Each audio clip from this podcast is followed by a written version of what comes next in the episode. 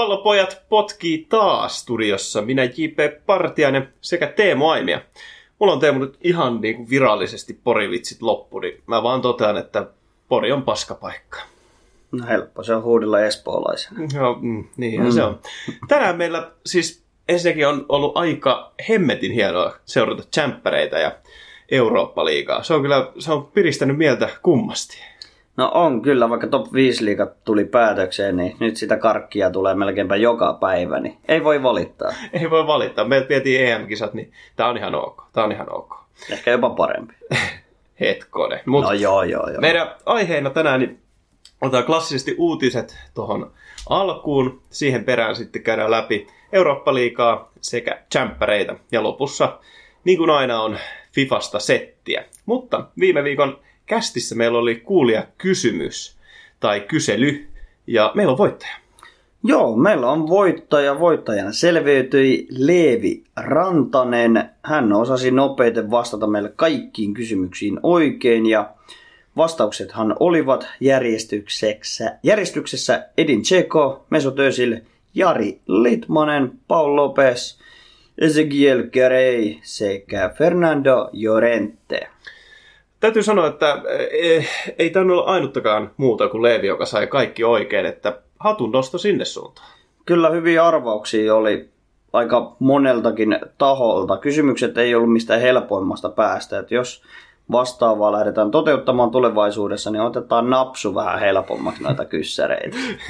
ei mennä suoraan syvään päätyyn. Mutta me luvattiin, että tämän, tämän skaban voittaja saa sitten päättää meille tuon aihealueen. Ja Leevi pisti meille sellaisen kyssärin, että ketkä on meidän mielestä ne aliarvostetuimmat pelaajat Euroopassa. Niin me listattiin ne, niin tämä on myöskin aihealueena tässä kästissä. Otetaan siitä pieni muotoinen väittely.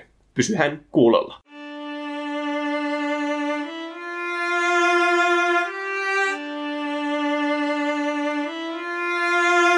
On kaksi asiaa, joita tosimies ei vaihda pallopojat. Ollaan taas kaivettu tuota journalistista maailmaa ja etitty, mitä hauskoja uutisia meidän mielestä löytyy. Ja Teemu, olkaa hyvä, saatte honorit, eli voitte aloittaa. Kiitoksia. Valioliigasta Andros Townsendin lausunnon mukaan, niin hän aina välillä ihmettelee, että miten paljon oikeasti joku pelaajat saa liksaa tästä hommasta. Hei, mähän luinkin tämän uutisen. Siinä oli jotain, jotain näitä eri näkökulmia siitä, miten, miten tota, oli omista siirroista, että ei ollutkaan tienannut. Ja oli vissiin tullut vähän eri puraa, jos muistan oikein. No joo, ja helposti voisi niinku kuvitellakin just, että just, jos siellä on joku ihan lihapää siellä joukkoissa, se pelaa ihan hirvittävä kaude. Sitten se voi siellä puukopissa sanoa vaan, no ihan sama, mä tienaan 500 tonnia viikossa. Se, ke? Mitä? Paljon sä tienaat? Voin, tai esimerkiksi vaikka, no Bailey ja Ösille hän nyt tienaa paljon ja kaikki nyt tietää sen, mutta esimerkiksi joku Aaron, Aaron Ramsey, 400 000 puntaa viikossa ja mitä kaveri esittää kentällä? No ei, ei paljon mitään muuta kuin kiveksiä, että siis kyllä mäkin voisin mennä Juveen pelaa, jos mä saan 400 kiloa viikossa oikeasti. Tulee mieleen se meme, missä on ensimmäinen sanoa, että, että musta vähän tuntuu ikävältä, kun mulle maksetaan kaksi tonnia tästä. Seuraavalle, mitä? Saat tästä kaksi tonnia, että mä saan sen. Ja sitten viimeinen tyyppi siellä, että hetkonen, maksetaanko teille tästä jotain? Niin tulisiko Furismaailmassa tällaisia samanlaisia vastaan esimerkiksi just kun Aaron Ramsey sen 400 kiloa tienaa? Niin, no jos näin tulee ihan niinku tietoon, niin kyllä, kyllä se voi herättää vähän kysymyksiä. Ja kyllä niinku itsekin ajattelee, kyllä sitä olisi kiva niinku tienata siitä, mitä itse tekee. No joo, ihan siis muistatko tällä viikolla tuli tämä uutisointi, oli hirveät kohut siitä, kun artistit ei Spotifyssa tienaa hirveitä määriä, niin esimerkiksi Anssi Kela oli muutama vuosi sitten julkaissut kotisivuilla, että hänen kappaleella Levoton tyttö on yli miljoona kuuntelukertaa ja hän oli sitten tienannut tällä 2300 euroa. Levoton tyttöbiisillä, jonka kaikki tietää. Niin mä tein vähän laskelmia. Nimittäin Spotify maksaa artisteille 0,001-0,009 euroa per näyttökerta, niin tiedätkö Teemu paljon meidän pitäisi tiedata tällä meidän podcastilla? No, kyllähän meilläkin toisto kertoo jo lähemmäs miljoona tässä. Kyllä meilläkin pitäisi vissi jonkun verran kiloja tulla. No, ei nyt ihan miljoonia. että Mä pistin kaikki näyttökerrat yhteen ja niin alakanttiin vähän, niin kyllä meillä olisi sellainen kohta kymppi kasassa. Oho, oho, mehän lyödään leiville tällä hommalla. 10 euroa. Se on, se on mahtava summa. Tota, pitäisikö laittaa Spotifylle tilinumero ja sanoa, että ei tarvitse kaikkea maksaa kerralla. Joo, me lähdetään hurvittelemaan. Me saadaan melkein kaksi heseateriaa jo tällä rahalla. No niitä pienempiä kyllä. Niin, Mulla- mahtavaa. Mulla oli seuraava uutinen täällä. Me ollaan aika paljon pinnallisesti käsitelty. Jatketaan samalla mallilla, että entinen huippumaalivahti treenasi kroppansa hirmutikkiin elvyttääkseen uransa. Muut tähdet hämmästelevät kuvia. Mikä mies? Ja kyseessä on siis Joe Hart, jolla ei tällä hetkellä ole seuraa. Ja tämän kuvat, mitä täällä on, niin ihan naurettavia. Hän vaan flexailee salituloksilla ja kuvilla. Nämä on aika naurettavan näköisiä kuvia. On, on, on kyllä. Siis selkeästi näkee, että hän on oikein viettänyt tunteja sillä kuntosalilla. Mutta toi on, toi on vähän niin kuin, ehkä niin kuin nau, naurettava, että hän nyt ajattelee, että siis mennäänkö hän nyt oikeasti, että hän pumppaa itses niin kuin hirveäksi lihaskörmyksi, että joku haluaa palkata hänet futismaalivahdiksi. No esimerkiksi, mutta täällä on esimerkiksi West Hamin Declan Rice kirjoittanut What a man. Nigel de Jong kirjoittanut You're a machine. Ja Danny Drinkwaterilta tullut revitty. Eli ripped. Niin mä veikkaan, että olisikohan Traore tullut tuohon kommenttiin vaan, että lame. No, olis, olis todennäköisesti. Ei siis, en mä, Ja, mutta siis parhaita on nämä hashtagit ja nämä, mitä tästä löytyy. Että täällä on, tai kuvatekstissä, Your dream, your plan, you reach. There will be obstacles. There will be doubters. There will be mistakes. Hard work, belief, confidence. There's no limits. Niin tämä kuulostaa siltä, että, että olisiko Joe Hartista tulossa enemmän joku PT esimerkiksi, koska nämä on niin, niin oikeastaan stereotyyppisiä tällaisia hashtageja ja kommentteja, mitkä saa ainakin mut vaan vihaseksi. Niin, tai hän on käynyt Tuusulla asuntomessuilla katsoo näitä uudisasuntokohteita ja katsonut sieltä vaan näitä motivation quoteja sieltä asuntojen seiniltä kylpyhuoneen lattioilta. Että... Niin on just siis ihan kamalan näköisiä. Nämä kuvatkin, siis, että sä oikeasti postailet, kun sä flexaat peilin edessä, niin Traore ansaitsee mun mielestä näistä lihaksista niin kredittiä, mutta ei Joe Hart. Käypä vaikka kattoo Joe Hartin IGstä, niin ihan kamalan näköistä settiä. No joo, no jätetään se oma arvoon, se ei, ei mollata enempää. Mikä sun uutinen? Joeta. No tota, siellä on vähän enemmänkin flexaajia, mutta sitten se on melkein tota me ikäloppu kaarte, eli Zlatan Ibrahimovic. No hän, hän saa flexailla niin paljon kuin haluaa. No, hänellä on aika hienot tatskat ja muuta, ja hänellä on niinku flexausvaraakin, mutta hän on nyt joogaillut hänen oma laivansa kannellaan, ja ollaan tituleerattu häntä, että leijona maalla ja hai merellä. niin se oli se video, missä hyppää sit laivan kannelta Joo. mereen. No, hän pitää kulissia yllä.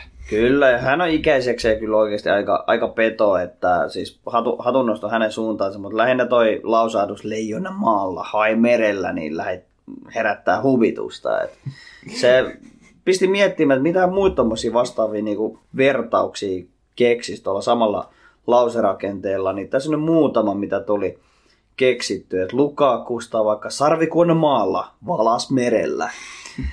Onhan iso, niin voisi mennä tuolla, Niin. eteenpäin. Tai vaikka Mesut Özille Kärpänen maalla, Särki merellä. Ja Hän nyt silmät nyt sojottaa Tai, itä sit, ja länteen. tai sitten Kalmarimerellä, että niilläkin on ne, näyttää, että silmät lähtee päästä. Joo, tai sitten tämmöinen Tanska, Tanskan legenda, niin tota, Bentner, niin voisi olla laiskiainen maalla, bakteeri merellä. Että ei mitenkään niinku haluttu tapaus niinku missään. No näitä esimerkiksi Planktonimerellä. Niin, ja no sun lemppari on pakko ottaa kans Traore, niin se olisi myskihärkämaalla, tappaja merellä. Että olisi vähän leveliä tuohon slaattaniin kuitenkin. No mä en tiedä, mutta kyllähän toi, että hän itseään leijonaksi tituleeraa, niin se on, se on vähän kulunut jo mun mielestä. Enempää uutisia meillä ei tähän väliin ole. Ensi kerralla otetaan laajempi huumorikatsaus ja tällä, tässä podcastissa on sen verran äh, vakavia aiheita käsiteltävänä, kun Champerit ja Eurooppa-liigat on lähtenyt käyntiin, niin otetaan seuraavaksi Eurooppa-liigan matsit tarkempaan käsittelyyn.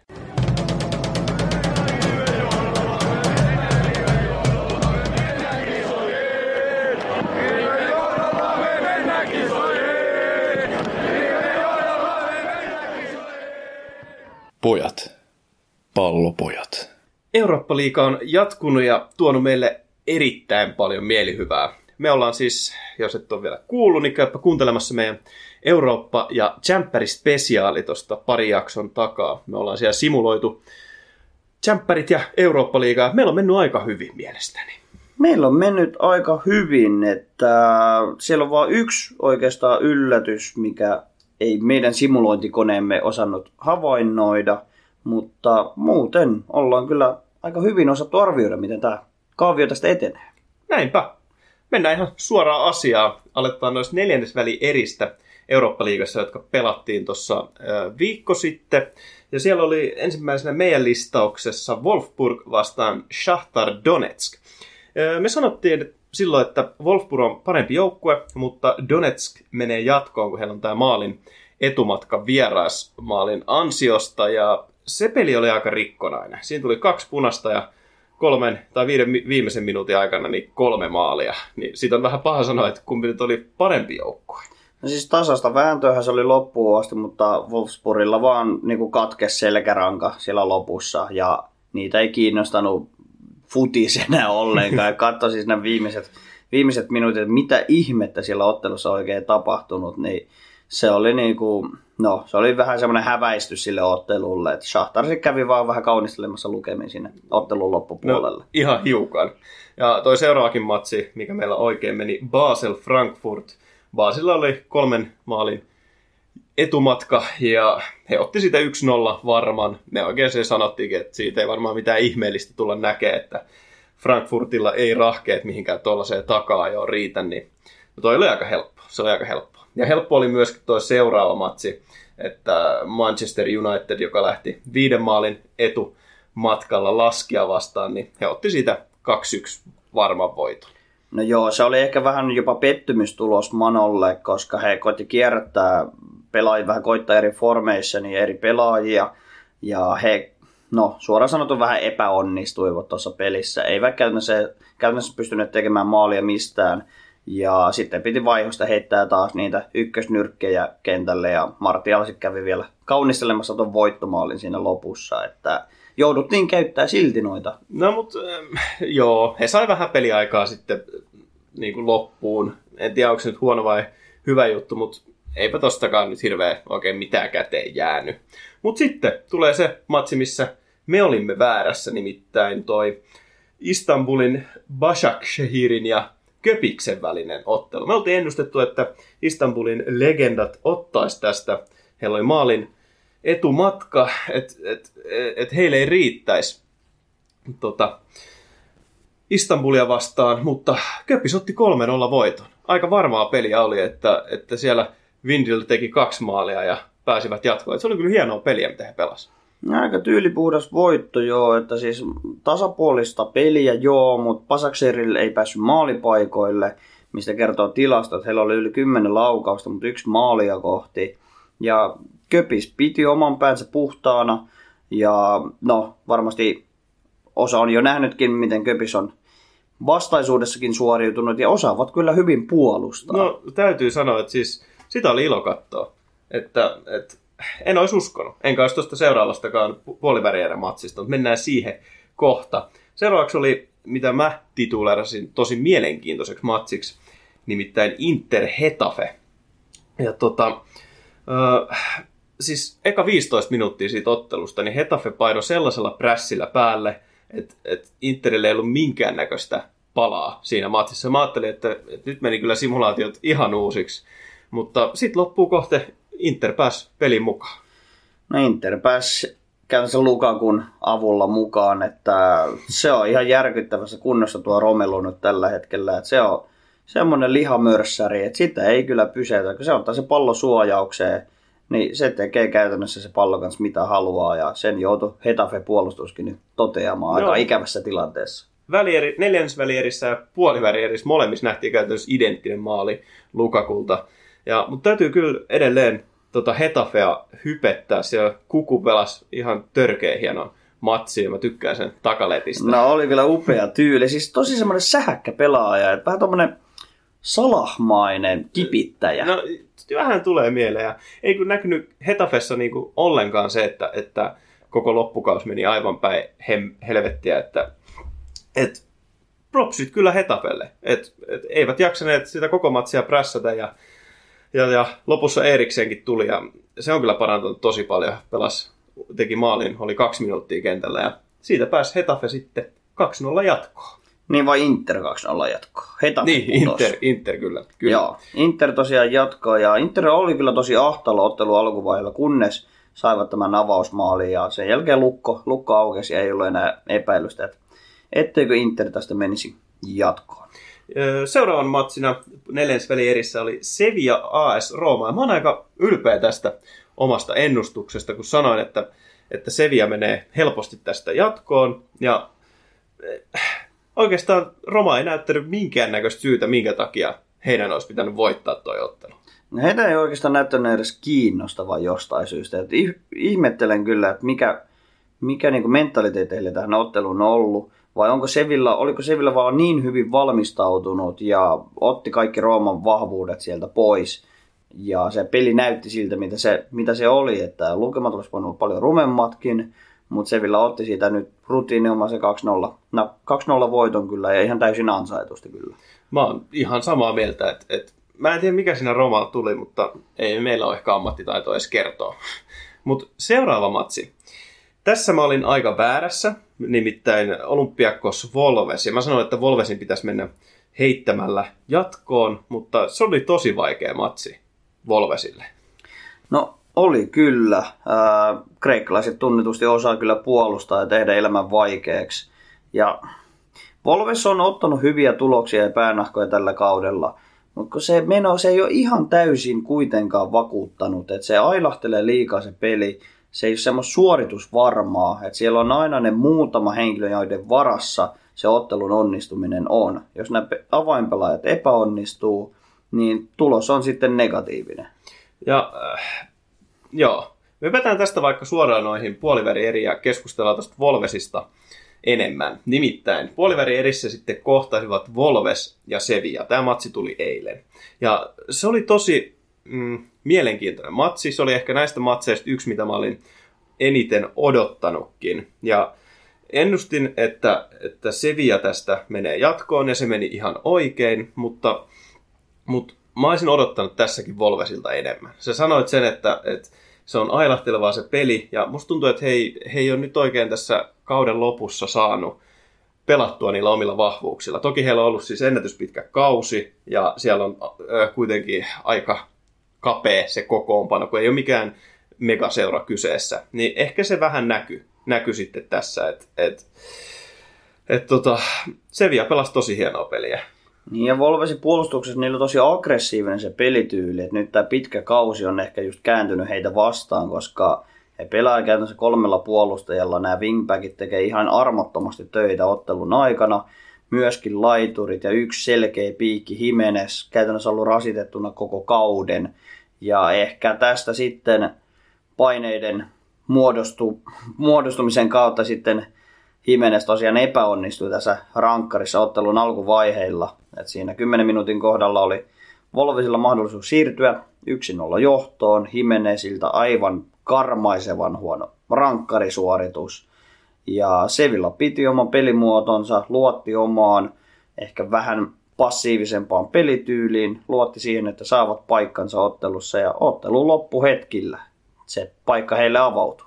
Joo, puolustaja pääsi puskeen maaliin ja mä kyllä tykkäsin sit Sevian pelityylistä. Vanega ö, pelasi äärimmäisen hienon ottelun, käytännössä toimi moottorina, sai pidettyä palloa ja Lopeteki siellä valmennuksessa on saanut aika, aika paljon irti tästä joukkueesta. Ja toinen, ketä sieltä haluaisin nostaa, niin toi laitapakki Reguilon. Tykkäsin jo silloin tota, viime vuoden syksyllä, kun se vielä rellussa pelasi. Nythän hän on Seviassa lainassa, niin se pelasi myös törkeä hyvää jalkapalloa ja on pelannut kyllä nämä kaikki Eurooppa-liigan matsit.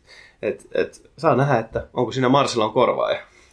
No todennäköisesti näin. Marcelolla alkaa vähän jalka painamaan kuitenkin. Okei, Realilla siellä on myös Mendi vasempana laitapakkina viiden tähden Weakfootilla.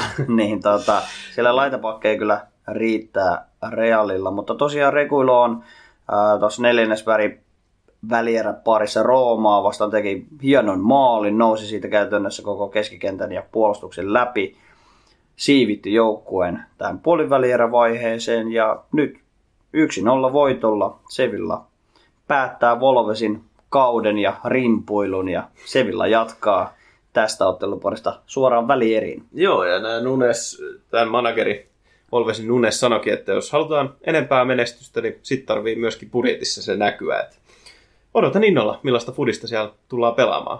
Musta tuntuu, että Traore on joka kerta, kun katsoo matsin, niin hän on vaan kasvanut edellisestä matsista. Hiuksetkin on, mä en tiedä, miten ne, miten ne on yhtäkkiä kasvanut toiseksi. Ne on pakko olla hiuspidennykset, ei siinä voi muuten mitään järkeä. Tai sitten kaverilla semmoiset hormonit käytössä. Että... Mutta hän, hän ei käy salilla. Ei, niin, niin joo, niin joo. Unohdu. Se meinasi unohtua.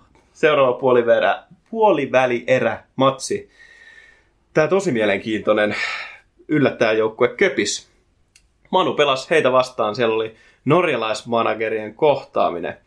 Manun Sulskjär ja sitten Köpiksen Solbak, ja molemmat on pelannut 21, oliko 21 matsia tuolla maajoukkueessa samaan aikaan. Että, tota, okay. et heillä on, on tällainen historia siellä. Ja niin kuin sanoit, niin Köpis puolusti törkeän hyvin, mutta se Johnson, ruotsalaismaalivahti, 13 torjuntaa ja se on yhtä paljon kuin esimerkiksi Kepa on ottanut koko kaudella. Ei nyt ihan koko kaudella, mutta korona lockdownin jälkeen siihen on aika monta matsia mahtunut. Et, et tota, okei, okay, se matsi, niin Manuhan sitä hallitsi, totta kai. Ihan siis käytössä mieli, mielin määriä, teki niitä maalipaikkoja. Näitä laukauksia ihan ottelussa oli 26 Manulla, josta kaksi osui vielä tolppaan. Okei, okay, Johnson teki kyllä pitkän päivätyön siellä maalilla, mutta kyllä Manu oli pitkin ottelu hyvin lähellä sitä maalia. Joo, ja tuossa oli, löysin hauskan faktan, että, että tota, Manuhan voitti, oliko kolme, neljä vuotta sitten Eurooppa-liiga, ja viimeisimmästä 21 Eurooppa-liigan pelistä, niin Manu on hävinnyt tasan yhden. Että onko hän Manu sitten ennakkosuosikki tässä tuleva, tulevien matsien aikana, vaikka ollaankin Sevilla, anteeksi Inter niin, vaan kun Manu spesialisoitumassa torstai-liikaan. en, en osaa sanoa. Se ei ehkä ole kuitenkaan heidän lähtökohtainen tavoitteensa. No, veikkaan, että se ei faneille kelpaa ollenkaan. Mutta vähän antikliimaksi oli tuolle ottelulle, että se ratkaisumaali tulee nimenomaan Bruno Fernandesin jalasta ja rankkaripilkulta. Et se, se vähän ehkä vesitti omaa makua tuosta pelistä, että Manu nyt lähtökohtaisestikin piti mennä tästä jatkoon, säilyttää nyt asemansa ja menee välieriin. Mutta tästä rankkarista sanottava, että ottelun jälkeen oli uh, Tony Marshall, Anthony Marshall oli twiitannut itse, tota, että hankin taas rankkarin Brunolle ja hän teki maalin, mutta seuraavassa pelissä mä lauan muuten itse. Mä veikkaan, että hän ei tule laukomaan, jos se pelikavereista on kiinni. Mutta saa nähdä, saa nähdä. Siellä on Manu saanut aikamoisen määrän rankkareita, katsotaan jatkuuko se tulevaisuudessa. Sitten nämä toiset puoli välierä parit. Sahtar Donetsk vastaan Basel, ja siitä meillä ei oikeastaan muuta ollut sanottavaa kuin, että Donetsk brasilialaisten avulla hyökkää itselleen voitoja.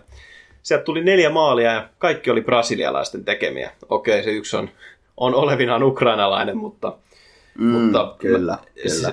saa nähdä kaikki voi päätellä, miten hän on sen Ukrainan kansalaisuuden saanut. Ja niin siinä sitten kävi. Ei siinä Baasilla ollut oikein mitään sanottavaa. Shahtar paino kovalla prässillä päälle ja teki tilanteita 4-1 voittoa. Niin Shahtar tuli ihan todella lujaa siinä ottelu alkuvaiheella päälle ja löi heti siinä 20 minuuttia 2-0 taululle, jonka jälkeen alkoi tämmöinen jäähdyttelyvaihe pelissä. Ja lopussa sitten oikeastaan Baseli selkäranka taas napsahti. Shahtarilla on kaksi edellistä ottelua mennyt silleen, että kun ne on johtoasemassa vastustaja selkäranka napsahtaa ja tekee loppuun vielä muutaman maalin lisää. Että tämä brasilialais-ukrainalais kokoonpano on selkeästi toiminut heille. On toiminut. Ja toisessa otteluparissa niin Inter Leverkusen. Ja me sanottiin, että Inter tulee menemään tästä niin kuin yhden maalin erotuksella jatkoon. Ja se, se oikeastaan niin kuin tapahtuikin. 2-1 Inter voitti. Ja Barella, siis melko tuntematon itselle, teki taas Radetskia vastaan maalin. Teki tosiaan viime syksynä siinä Suomi-Italia-matsissa, mikä Suomi pelasi aika hyvin. Muistatko, kun oltiin katsomassakin tätä? Kyllä muistan, se oli hieno, hieno ottelu. Ja Lukaku, siis se, se on vaan peto, se on eläin. Ei siinä ei niinku mitään järkeä, miten paljon se juoksee siihen nähden, että se kaveri painaa joku 250 kiloa. Tai näyttää ainakin siltä. Ja... Kyllä, mutta kyllä siellä on jerkkuukin niissä reisissä. No on. Että en haluaisi kyllä painia hänen kanssaan siellä mi- boksin sisällä. Mieti millaista se on puolustaa tuollaista kaveria. Et kaveri vaan niinku kädellä tuu, näyttää, että sä pysyt siinä ja mä potkasen tästä maalin. Ja mm. Se oli kyllä hauska nähdä Lukaku siinä ottelun loppuminuuteilla. Se oli aivan rikki. Se näytti siltä, että se ei, niinku, se ei edes pystyisi enää juoksemaan. Että, täytyy kyllä sanoa, että, että Lukaku maalivire, niin se on upeata katsottavaa.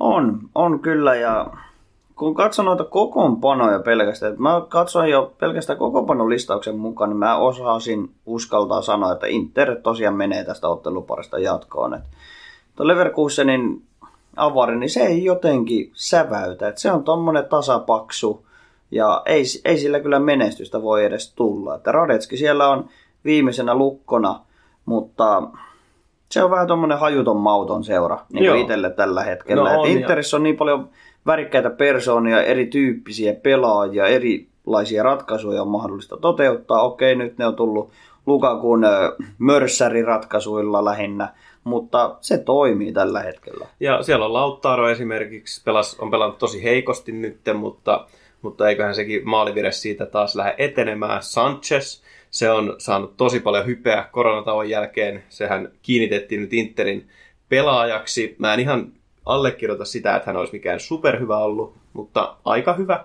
Eriksenin kausi on ollut pettymys, mutta sekin on parantanut loppua kohde. Ja näissä Eurooppa-liigan matseissa, niin aina kun Eriksen on tullut kentälle, niin se on ollut maaginen. Upeita syöttöjä näkyy. Ja sanoit, että Kuussenilla on tosi mauton joukkue, niin niin se on. Että ainut oikeastaan, kuka siellä ainakaan itsellä mitään värisyksiä herättää, niin Kai Havertz, ja saa nähdä pelasko just viimeisen pelinsä Todennäköisesti. Todennäköisesti. Todennäköisesti. Että Chelsea, Chelsea sieltä koittaa häntä naarata vielä valioliikaan Wernerin kaveriksi. Niin... No, jos olisi itse Havertz, niin mietin, että haluatko pelaa Neverkusenissa taistella niistä Eurooppa-liigan paikoista, vai olisiko se kiva mennä Interiin, jossa sun takana pelaa Kante, Kovacic ja edellä pelaa Zaje, Pulisic ja Werneri. Mutta puhutaan kuitenkin Chelsea eikä Interin, vaikka Interinkin hän ehkä haluaisi mennä, koska Interissä on paljon potentiaalia tulevaisuudessa. Se on täysin totta. Meikä sanat menee tänään jostain syystä sekaisin, mutta ei se mitään. Onneksi mä olen tässä korjaamassa. Mutta... Onneksi sä oot selvinpäin. Niin, tässä on välieräparit siis selvillä meillä ja siellä on ihan mielenkiintoiset otteluparit ja nehän ovat. Ne on Sevilla Manu, kuten ennustettiin, sekä Inter Shahtar Donetsk. Ja mä pysyn ainakin mun ennustuksessa kiinni. Sevilla tulee ottamaan Manusta voiton, koska Manu on väsynyt, Manua ei ihan hirveästi kiinnosta, he on jo tsemppäreissä, siellä on rasitusta pelaajilla, Sulsjär ei ole mikään velho, ja Sevillalla on paloa tähän, niin Sevilla tulee ottamaan tuskin minkään niin kuin, ylivoimaisen voiton, mutta voiton kuitenkin. Ja tuosta minä olen edelleen eri mieltä, mutta sinä olet torstai-liigan simuloinut, niin uskomme tähän, että Sevilla tuosta kampeaa itsensä vielä finaaliotteluunkin, mutta tuossa Inter Shahtarissa, niin siinä ei taida olla ihan kahta sanaa. No siis jos Shahtar... Lähtökohtaisesti. Lähtökohtaisesti. Inter oli niin kusessa kyllä Hetafe vastaan se eka 15 minuuttia, että jos Shahtar siihen lähtee samalla höökillä päälle ja Inter ei ole hereillä niin kuin ei ollut Hetafe vastaan ja jos Donetsk sieltä maalin kaksi onnistuu tekemään, niin sit on Interillä vaikeaa, mutta pitäisi Interin laatu riittää siihen, että tosta mennään finaaliin, jossa mm sitten voitetaan koko turnaus. Tuossa piilee nimenomaan Shahtarin mahdollisuus. Eka vartti, niin siinä täytyy onnistua siinä maalinteossa. Sitten täytyy vaan pystyä lyömään ne luukut kiinni ja toivottavasti ottelun loppuhetkellä sitten ratkaisemaan ottelu. Et jos Inter tekee ensimmäisen maali, niin toi ottelupari on suoraan ohi. Niin kyllä, se on ainut mahdollisuus. Nyt mennään sitten jämppäreihin, jossa meidän Teemu Aimia toimii simula- simulaatiovelhona.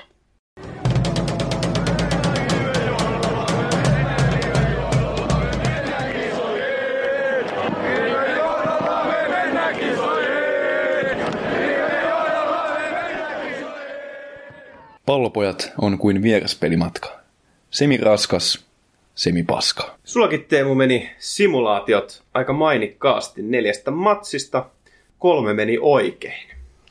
Kyllä vaan, ja mä lasken, että toi yksi virhe, mikä tuossa sattui, eli tuo Juve Lyon pelin simulointi, niin mun simulointikone ei ottanut huomioon tuota vierasmaalisääntöä. minkä- Okei, okei. No, minkä se on ihan avulla ymmärrettävää. Tosiaan otteluparista Juve Lyon, niin Lyon meni jatkoon, vaikka hävisi tämän toisen osaottelun 2-1.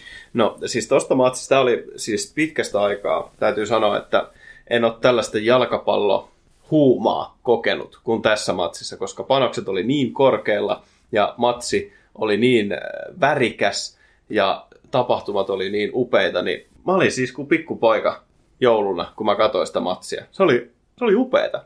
No se oli kyllä niin nykyfutista parhaimmillaan maustettuna tällä varrilla. No, Ja mulla oli vähän niin kuin nihkeitä sen puolesta, että ottelussa nähtiin tosiaan kaksi rankkaria ja molemmat vähän kyseenalaisia omaan silmään. No, ainakin se Lyonin rankkari, todella kyseenalainen.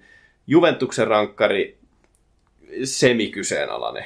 No, no tiivisti. Siis Lyon sai rankkarin siitä, kun Juven puolustaja veti, okei, okay, vähän takaviistosta liukkarin, blokkasi eikä pallon pois ja liuku jatkoi, jonka jälkeen sitten kaatoi Lyonin pelaajan rankkarialueella. Ja tämä luettiin niin, että liian väkivaltainen pelityyli ja tästä rankkari, rankkari Lyonille ja no Memphis Depay, hieno panenka keskelle maalia. Mut, Mutta siinä, siinäkin se, mitä tapahtui, niin siinähän Juventuksen pelaaja kaadettiin ennen tätä tapahtumaa. Paljon törkeämmin näköisesti. Siinä suorastaan niin kuin kampattiin keskialueella, josta tämä vastaisku tuli, josta Juventuksen pelaaja sitten liukutilanteeseen. Niin mun mielestä tuo ei olisi ikinä pitänyt olla, olla rankkari, ainakaan sen takia, koska siinä oli rike käynyt sitä aiemmin. Niin, ja no en tiedä oliko sitten hyvitystä tämä Juven saama rankkari, missä Dipey oli muurissa ja Ronaldon laukoma vapari osui Dipein käteen, mutta Dipey vaan piti kättään tai käsiään käytössä muniensa suojana. Kyynärpää oli vähän vartalosta ulkona ja pallo osui tähän kyynärpäähän, kun hän suojasi itseään ja tämäkin luettiin käsivirheeksi. No käsivirhe on niin kyseenalainen nykyään, mutta periaatteessa siinä se kyynärpää teki hänestä isomman. Mm. Että käytännössä sehän on rankkari, että se ei niin iso virhe ole, mutta, mutta siitä sitten yksi yksi tilanne ja Mikä teki pelin todella jännittäväksi. No siinä oli niinku mahdollisuuksia molempiin suuntiin. Tämä oli, tätä mä seurasin näistä ennemmin kuin sitä Sitin peliä. Ja Ronaldo tosi upea laukaus. Toki meni tota, maalivahin käsien kautta maaliin, mutta se oli hieno vasuri. Se oli yllättävä ratkaisu. Ei kukaan odottanut varmastikaan sitä ratkaisua. Ja Brolle vasuri kyllä, siinä on edelleen ruutia kyllä takana. No, se on siis, voidaan ottaa vielä Rollasta ja Messistä tähän loppuun kiinni. Mutta se, mitä mä haluan tuolta nostaa itse tästä matsista esille, niin siis kun haastateltiin näitä meitä Juventus tota, spesialisteja, niin siis peli näytti siltä, että Rabiottia ja tota, eikä myöskään Skotlannin omaa ihmettä Ramsia, niin et heitä ei olisi edes kiinnostanut. Et tällaiset pelaajat, mä niin pidän tästä mielipiteestä kiinni, että mun mielestä Rabiotin ja Ramsin hankinta tuohon joukkueeseen ilmasiksi, niin he vaan pelaa siellä jalkapalloa. Se näytti siltä, että hei, ei edes nyt edes haitannut se, että, että Juventus nyt tästä tippuu. Et toisin kuin Ronaldo. Mehän sanottiin, että Ronaldo, tämän pitäisi mennä jatkoon sen takia, että Ronaldo ottaa Juventuksen reppuselkään. Ja eihän tuosta nyt enempää olisi voinut Ronaldoa pyytääkään. No ei oikein, hän otti koko joukkueen reppuselkään, mutta se joukkueen taakka oli vaan liian iso kannettavaksi yhden miehen toimesta. Että rating Rollelle ihan ansaitusti 8,2 tästä ottelusta. Äh, sanottaako Juve oikeasti yritti ää, voittaa tämän ottelun niin kuin tarpeeksi suurilukuisesti, että voittivat 2-1, mikä ei kuitenkaan riittänyt, että laukaukset Juvelle oli 16-6, mutta laukaukset maalia kohti oli 4-1, eli oli vähän hakuammuntaa näissä laukauksissa Juvella. No oli, ja eipä siihen oikein mitään. En mä siis tuosta joukkueesta, niin ketä sellaisia sotilaita siellä oikein on muuta kuin Ronaldo. Ehkä Nesnin maalista pelannut hyvin Buffon, Chiellini, Bonucci, kaikki sellaisia niin kuin roolipelaajia. No kaikki löytyy sieltä puolustuspäästä. ja, niin, ja Niin. Bentakurkin oli mielestäni ihan ok, mutta sitten jotenkin niin jätti tosi pliisun fiiliksen toi koko matsi niistä muista pelaajista.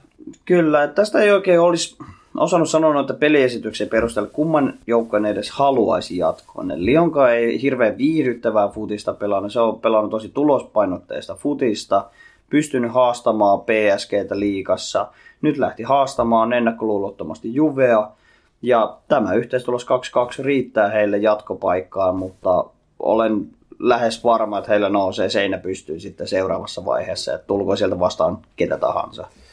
No käytännössä pakko, en usko, että tuolla paketilla riittää, koska Juventuksen tämä olisi ehkä pitänyt voittaa. Että jos nämä pelaisi uudestaan vastakkain, niin kyllä mä silti rahani Juventukselle laittaisin. No joo, näin kuitenkin jatketaan, että Lion tästä menee jatkoon ja se meni simulaatiokoneessa väärin, mutta kaikki seuraavat ottelut ovat menneet oikein. Siirrytään tuohon City Real otteluun.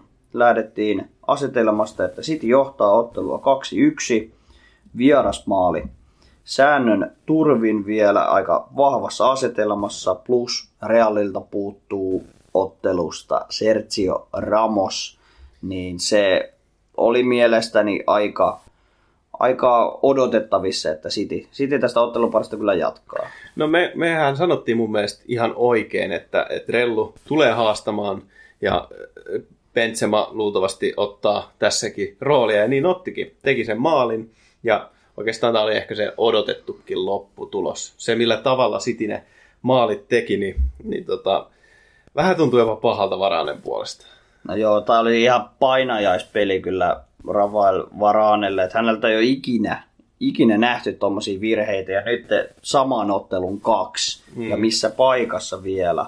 Et vähän, vähän teki paha niin kun katsoo hänen puolestaan, mutta joskus näitä huonoja pelejä vaan sattuu jokaiselle ja nyt oli vaan Varanen vuoro, että ottelu rating 4,6 kertoo todella karua lukemaan hänen panoksestaan tähän otteluun. Ei edes välttävä.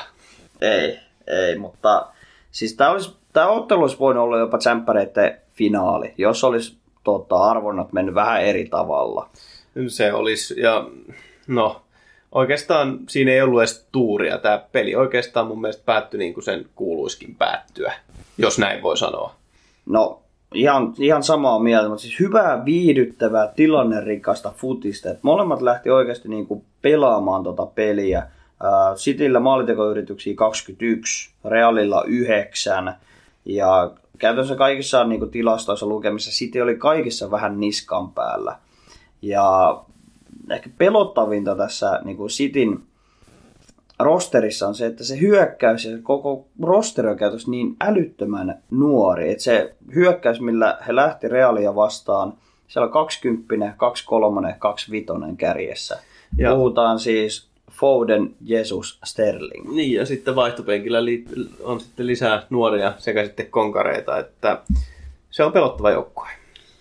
Ikävä kyllä, ja vaihtopenkiltä on heittää muuan Ried Maare tai Bernardo Silva, niin ei tommosia jätkiä ole edes kenelläkään niinku avarissaan. Niin. Sitten voi heittää niitä niinku penkille, jos, jos niin vaan Toivotatko huvittaa. Bernard, toivottaisitko Bernardo Silvan Barcelonaan? Hän, hän on huuttanut. Ihan todella mielelläni. Hän on todella viihdyttävä pelaaja, on hyökkäyspäässä todella arvaamaton, pystyy tekemään upeita ratkaisuja molemmilla jaloilla ja olisi, olisi ilo nähdä hänet Barcelonassa kyllä.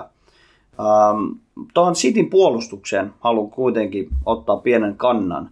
Onko se liian hidas? Koska siellä oli nyt toppariparina Fernandinho ja Laporte. Ne molemmat aika tommosia raskastekoisia pelaajia ja enemmänkin ehkä tommosia puolustavan keskikentän tyyppisiä pelaaja. Okei, Laporte aika puhdas toppari, mutta siis tommonen aika järkelemäiset topparit. No heillähän nyt on Ookke tulossa sinne City, joka tuo sitten nopeutta ja John Stone, Stones vaihossa ei sekään nyt hirveästi lämmitä ja Erik Garcia sen verran kokematon vielä, että ei, ei siellä vaan oo. Et nyt taas mm-hmm. on City tehnyt näitä hankintoja, niin, niin tota, joukkue sen kun paranee paranemista. Kyllä, mutta sitten tällä kaudella mä sanoin, että topparipari ei tule riittämään päätyyn saakka. Että se tulee muodostumaan ongelmaksi, että jos City tulee pelaamaan joukkuetta vastaan, jolla on nopeat jalat ja hyvä vastahyökkäyksissä, niin se luo ongelmia. Se voi olla. Mikä sulla seuraa matsi analyysin alla? No siellä oli sitten lauantai-illan huumaa ja siellä oli Barsa Napoli. Ja ja. Se Taso, oli tasoero. Se oli tasoero aika selvä, koska Barcelonalla on Messi käytännössä. No kä- käytännössä. Emme voi tiedä, voiko tuo. Barcelona vaan näytti, että, että vaikka ollaan tuuliajoilla, niin meillä on aika kova joukkue kuitenkin. No aika kova on se joukkue ja mua yllätti, tota, millaisella kokoonpanolla Parsa lähti. Okei, siellä on vähän ikäviäkin poisjääntejä esimerkiksi Arturin puolesta ja Vidalin puolesta ovat siirtohuhujen tota, pyörteissä. Arthurhan on jo myyty tai vaihdettu Juventukseen, mutta hänellä olisi pelioikeus, ei suostu pelaamaan. Parsaltahan puuttu pelistä Artur ja Vidalin lisäksi Busquets, Dempele ja Umtiti, mikä muodosti sen, että Barcelonan penkki on todella nuori ja täysin nimetön.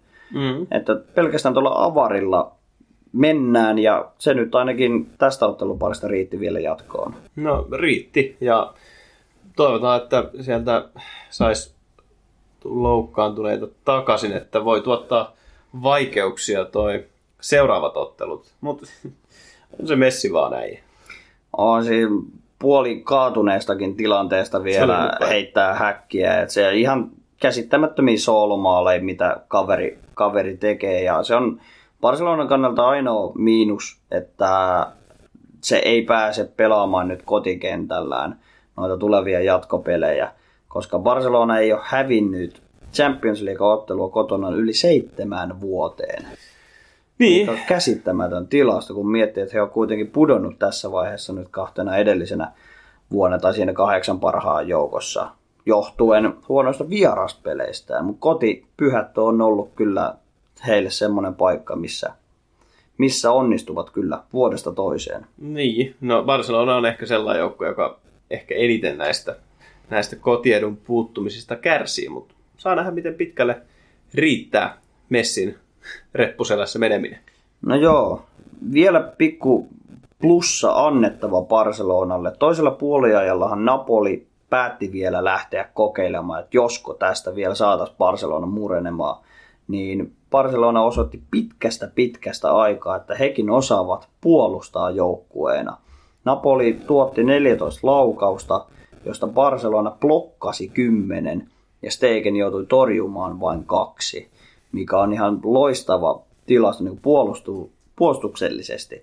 Ja kaikki kunnia siitä kyllä Barcelonan puolustukselle ja koko joukkueelle, että puolustivat hienosti joukkueena ja selkeästi heitä kiinnostaa nyt Champions Leagueassa menestyä, mutta voi olla vähän liian kivikkoinen tie. No, siitä päästäänkin tähän seuraavaan otteluun, mistä heille tulee sitten Bayern München vastaan, koska Bayern München kaato Chelsean 4-1 yhteismaalitkin aika karmaisevat 7-1, että tota, München on kova. München on kova, että oli Münchenille hyvä harkkauttelu. No niin oli. Hyvä siis... pääsi vähän kokeilemaan, että miten, miten se peli tuntuu. Joo, että pelas käytännössä heidän ykkös, ykköskokoonpanolla, että ottivat käytännössä ihan harkkauttelu mielessä tämän Champions League kautta silmällä pitäen ja Chelsea enemmänkin sitten tuli ehkä vähän semmoisella kakkosmiehistöllä jopa tähän otteluun. No, vähän ja kokeiltiin. Tässä, tässä korostuu mielestäni Chelsean maalivahtiongelmat, että nyt oli heidän kakkosmaalivahtinsa Caballero, varmaan lähenee 40 sekin jäi jo. Niin hänen ottelu pistekeskiarvonsa oli tästä ottelusta 4,7. Että ei hänkään ihan hirveästi paremmin suoriutunut kuin toi Kepa. Et kyllä mä niin kuin Chelseanä, niin mä olisin valmis maksaa aika isoja rahoja, että sinne saadaan oikeasti yksi maalivahti edes. No se voisi olla, mutta, mutta sitä on sitä tuohta laitettu vähän muualle hyökkäykseen, niin saa nähdä, että, että tuleeko onnistumaan. Että, että toi, heidän Aritsepalaaka Keba, Kepa ei, ei kyllä, siinä, siinä on jotain asenneongelmaa siinä jätkässä, itseluottamus ja sellaista, mutta ei se, ei se maalivahti pelin toikaan matsi loppujen lopuksi No, kaatunut. ei, ei, mutta siis on, on se niin iso ongelma Chelsealle kuitenkin. Ja sanotaan tuolta Münchenin joukkueesta, niin vähän herätti, tota, no, oudoksuin sitä, että Diego Alcantara oli avauksessa tässä ottelussa, koska hän on selkeästi ilmaissut, että hän haluaa muualle. On isoissa siirtohuhuissa ollutkin jo, onko menossa Liverpooliin, mutta koittaako München nyt vakuutella häntä, että pysy vaan täällä poika? No voi yrittää vakuutella, mutta toinen voi olla myös se, että annetaan hänelle pelinäyttöä, että hintalappu nousee korkeammaksi. Siinä on toinen pointti ja se on hyvin todennäköistä näin. Ja sinne keskikentälle on kuitenkin lyödä materiaalia ja Tiekosta saa ihan kohtuullisen hyvät rahat vielä, niin ehkä se myynti on vielä ihan kannattavaa kauppaakin. Voi olla. Siis äh, siinähän mitä, mitä nämä hintapyynnöt on pyörinyt siinä jotain 30, 40 vai paikalla, niin se on aika vähän siihen nähden, miten upea pelaaja Tiago on. Kyllä, mutta yksi herra, joka ei ole myyntilistalla Münchenillä, niin se on tämä puolalainen megatähti. Uskaltaa sanoa näin, että siis taas tähän otteluun okei, okay, Chelsean kakkosjengiä vastaan, mutta silti 2 plus 2 tässä vaiheessa. Heillä on ollut useamman viikon tauko taas niin kuin kilpailullisesta toiminnasta. Et on toi kunto vaan ihan järkyttävä. Täytyy muidenkin pelaajaa, tekee TikTok-videoita. Ihan selkeästi. Ja mun mielestä nyt just Neymar alkoi laittaa TikTok-videoita. Ehkä se on osa hänen valmistautumista tämän illan tsemppäriotteluun. No, toivotaan, että, että siellä on pappe poissa, niin Neukulla on nyt näytön paikka, että onko hän yksi maailman parhaista vai ei.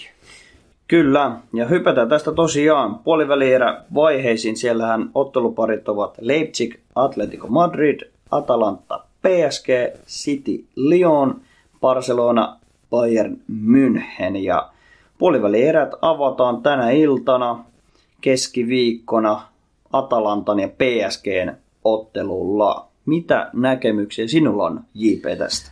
No me ollaan simuloitu nämä jo, ja kyllä viihdyttävä ottelu tulee PSGn pitäisi mennä jatkoon, ja sä voit kertoa muut jatkoon menijät.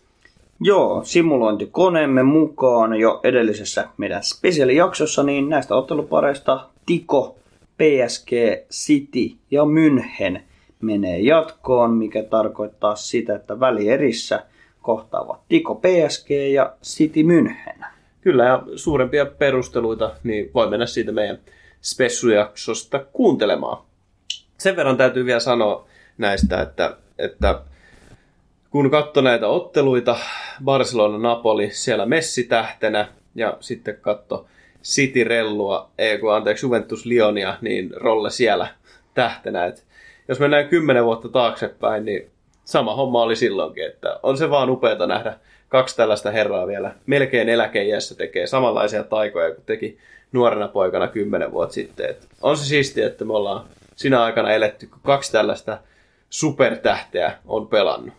Se on ihan totta ja sitä osaa arvostaa sit varmasti vasta myöhemmin, mutta arvostetaan nyt tässä kohtaa oikeasti. Ne on niin megalomaanisia tähtiä, että me tullaan puhumaan niistä sit vuosikymmenien päästä, kun meidän porukat on aina puhunut peleistä, Maradonasta, Hullitista, Matthäusista, Greifista, niin meillä on ainakin Messi ja Ronaldo. Ja siinä on luultavasti kaksi maailmankaikkeuden historian parasta pelaajaa. Ja ne on elänyt samaan aikaan, että se, että tuleeko kukaan ikinä pääsee heidän tasolle edes, Ei niinku, tule. edes niinku statseilla, niin en tiedä. Se on, se on hienoa katsoa heidän pelaamistaan. Totta, mutta onneksi Rolle on ulkona, Messi sisällä vielä tämän kauden tsemppäreissä. Ei vaan, ensi kaudella Rolle tulee varmasti taas entistä pumpatumpana takaisin kentälle. Ja... No vähän niin kuin Slaattan 38V ja silti painelee menee. Mutta seuraavaksi on meidän aliarvostetuiden pelaajien käsittelyn aika.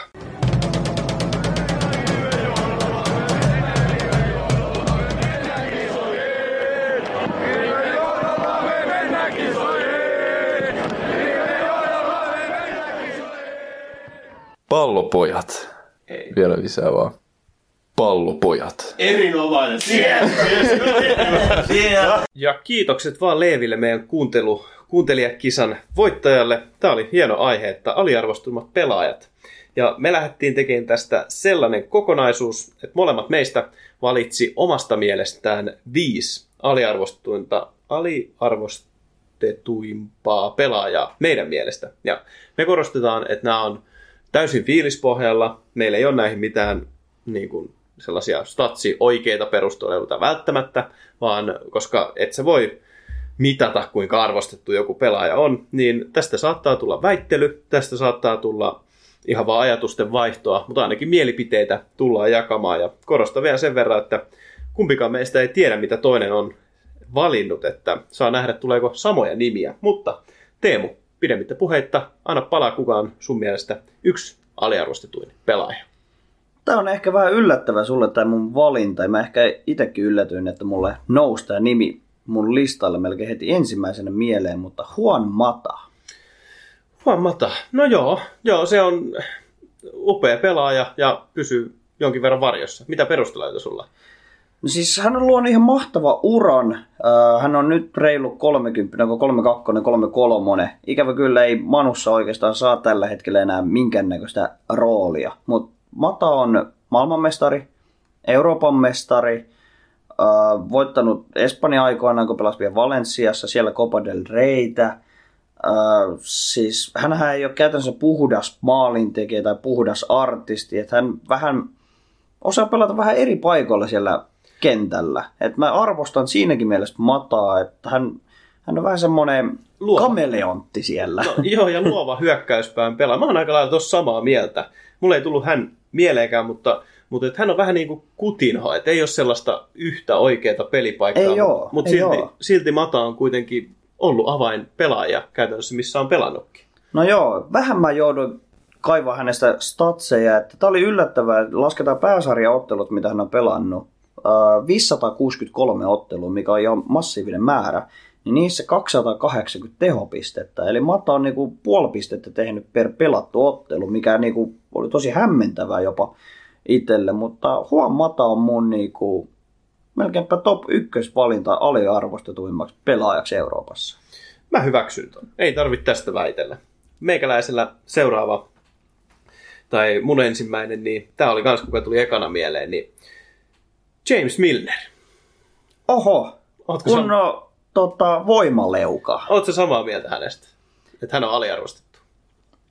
Ansaitsisi enemmän. Mä tykkään hänestä. Mä tykkään erittäin paljon, Mä hän, koska hänellä on työmoraali aivan käsittämättömän Kyllä. kova. Ja se, mitä hänestä niin on sanottava, niin hän on, ei tullut muita pelaajia mieleen, ketkä olisi pelannut huipputasolla ammattilaisfudista kaikilla mahdollisilla pelipaikoilla lukuun ottamatta kärkeä ja maalivahtia. Hän aloitti siis hyökkäävänä keskikenttänä, siirtyi siitä laitaan, siitä on pelannut keskikentällä, häntä on pelutettu topparina ja pari kautta sitten myöskin Liverpoolissa laitapakkina, että siinä on sellainen kaveri, että, että ihan sama mihin sä sen laitat, niin hän tekee siellä duunissa. No on, ja siis kun on luotto, luottomies, että oliko viime vai edelliskaudella vielä tako Champions Leagueassa ihan käsittämättömän määrä syöttöjä. Joo, joo, kyllä, kyllä, että sekin oli yksi, että, että hän toimii käytännössä missä vaan. Hän on 34 ja silti hänen juoksumäärät on koko ajan isoimpia, mitä kentältä tulee. Ja en muista, kuka pelaaja kertoi tällaisen tarinan, mutta että oli siirtynyt samaan jengiin, missä Milner oli. Ja hän oli täysin hämmästynyt siitä, että Milner pakotti kaikkia juoksemaan siellä. Ja sitten vielä kun muut oli lopettanut, niin Milner, vielä treeneissä viimeisenä juoksi, että tällainen monipuolinen työmyyrä. Vähän tuommoista Ronaldo-geeniä siellä No. selkeästi. On, ja onhan se leuka nyt sellainen, että sillä voisi vaikka käyttää jäänmurtajana sitä. Mm, Se on upeampi helposti. meidän tota, teukalla. Mutta hyväksyn tuon valinnan ja oikein hyvä nosto.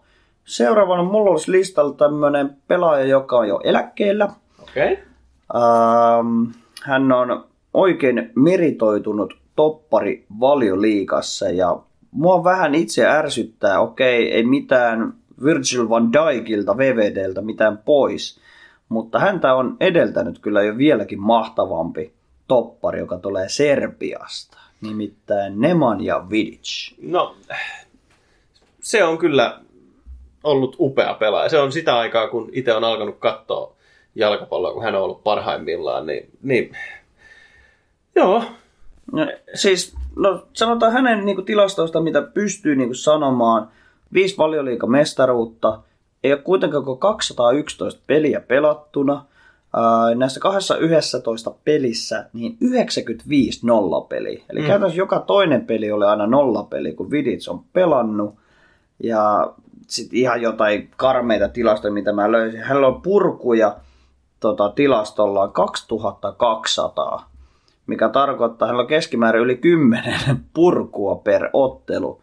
Ja duelivoitto, eli kaksikamppailuvoittajia yli 1300.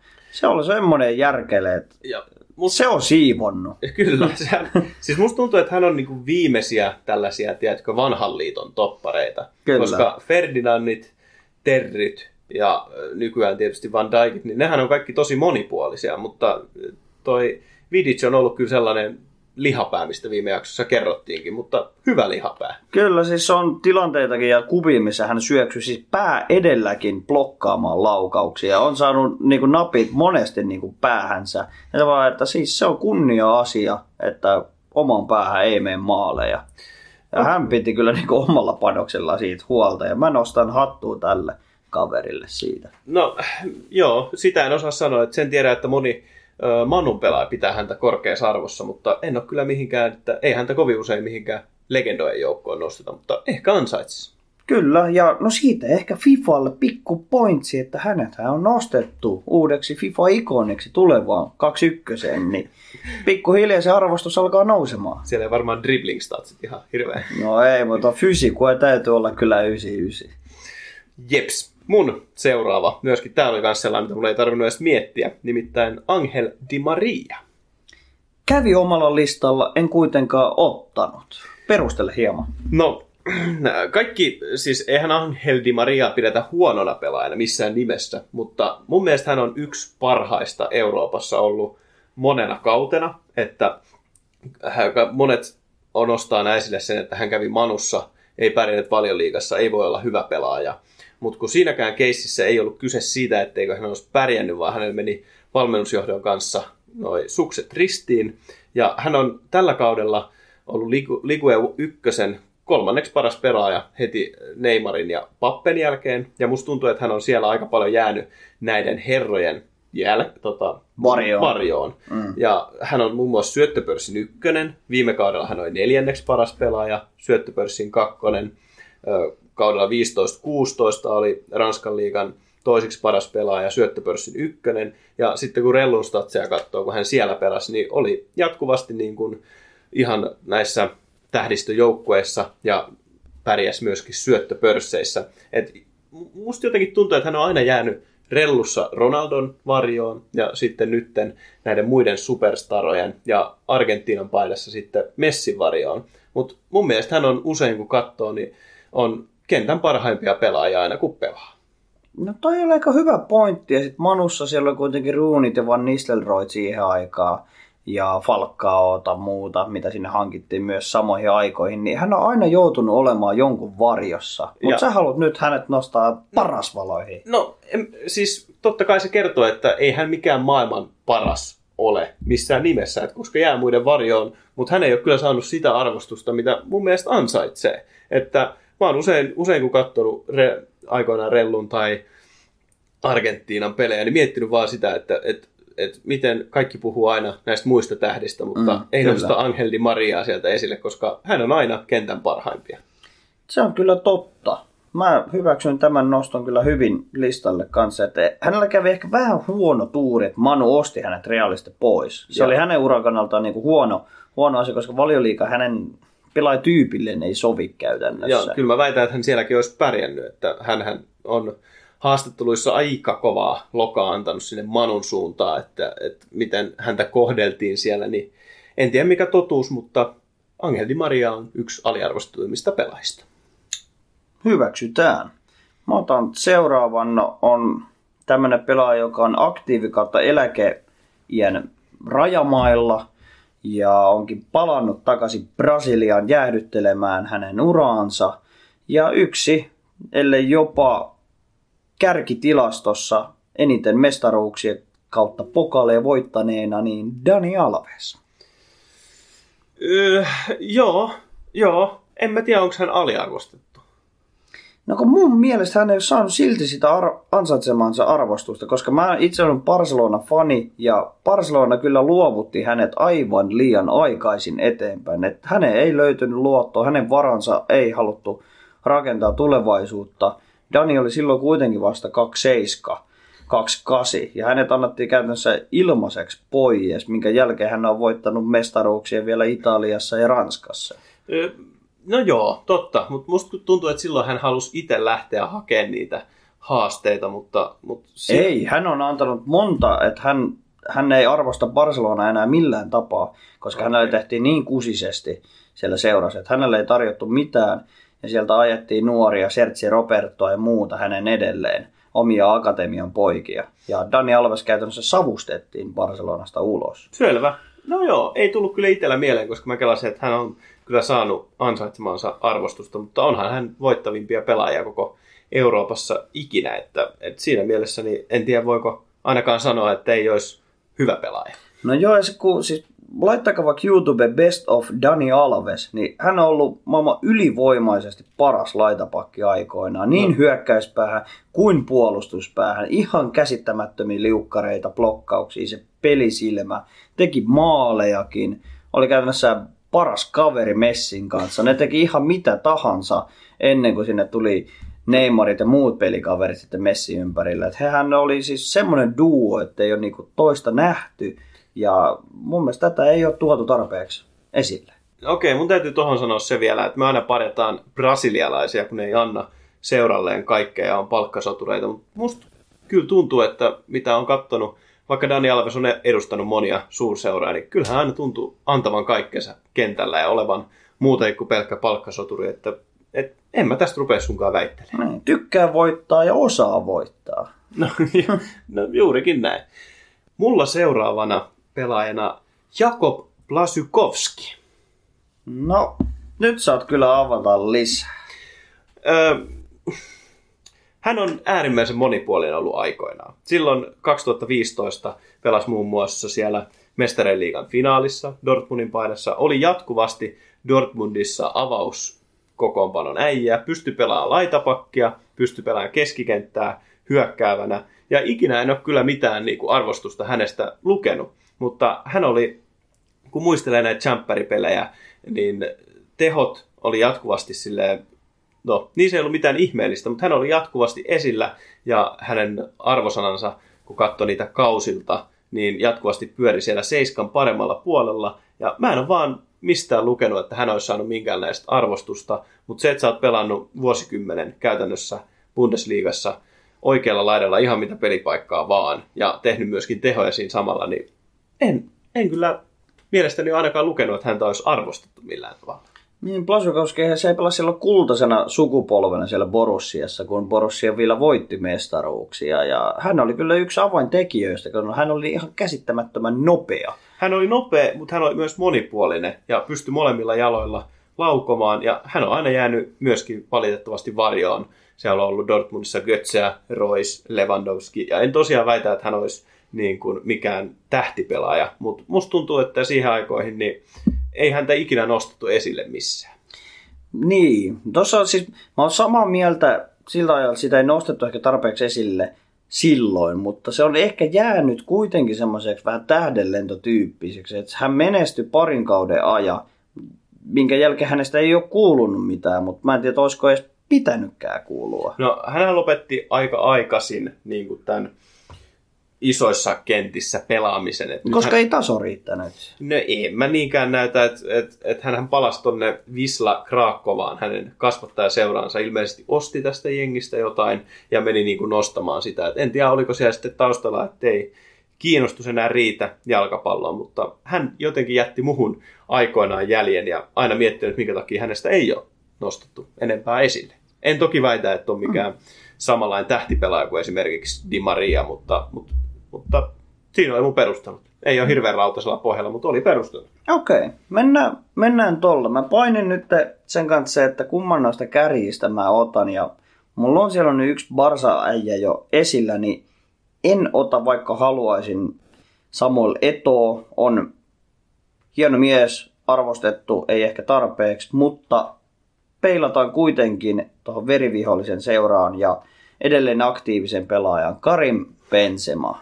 No. Ja mä tai ennenkin sanonut, mutta Benzema pitäisi arvostaa paljon paljon enemmän, mitä häntä arvostetaan. Tiedätkö, mä siis mietin tota samaa pelaajaa, mutta mä tulin sitten siihen tulokseen, että hän on kaikkien mielestä aliarvostettu.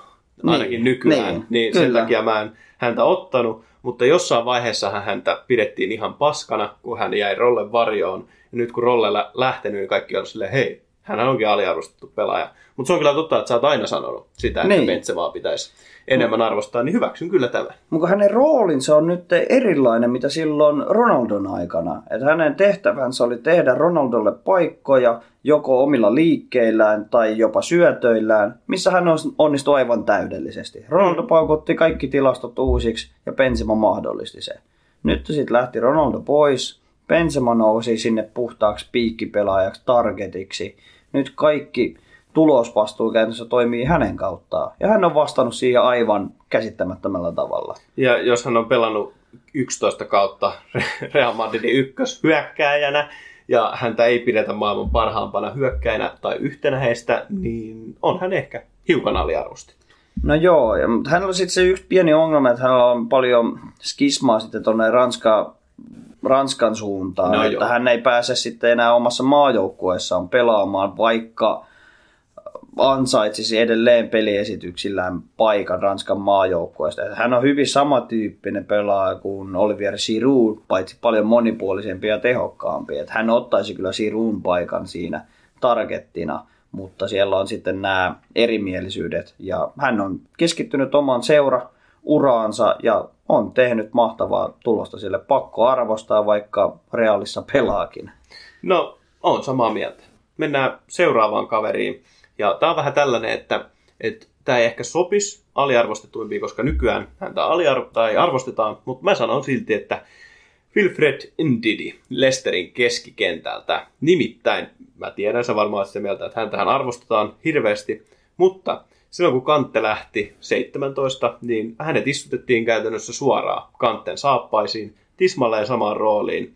Ja hän on sen jälkeen niin ollut koko ajan Lesterin avauksessa, pelannut koko ajan täysiä minuutteja. Ja nytten hänestä on nostettu esille, että miten upea pelaaja hän on, koska huomattiin se, että esim. tällä kaudella voitte katsoa sen, että miten Lesteriin tuo kuntokäyrä on mennyt, niin aina kun Didi on ollut poissa, niin Lester on hävinnyt. Niin mä sanoisin, että nykyään saa ansaitsemaansa arvostusta, mutta vielä vuosi, kaksi, kolme sitten, niin ei todellakaan ei häntä missään mainittu, kun puhuttiin valioliikan parhaista pelaajista, vaikka niitä syötön katkoja ja taklauksia oli aina siellä top 5 liigassa. Se on niin sanotusti semmoinen näkymätön rooli, mitä on vaikea arvostaa, jos et sä oikeasti ole perehtynyt futismaailmaan, osaa nähdä niitä hienoja nyansseja.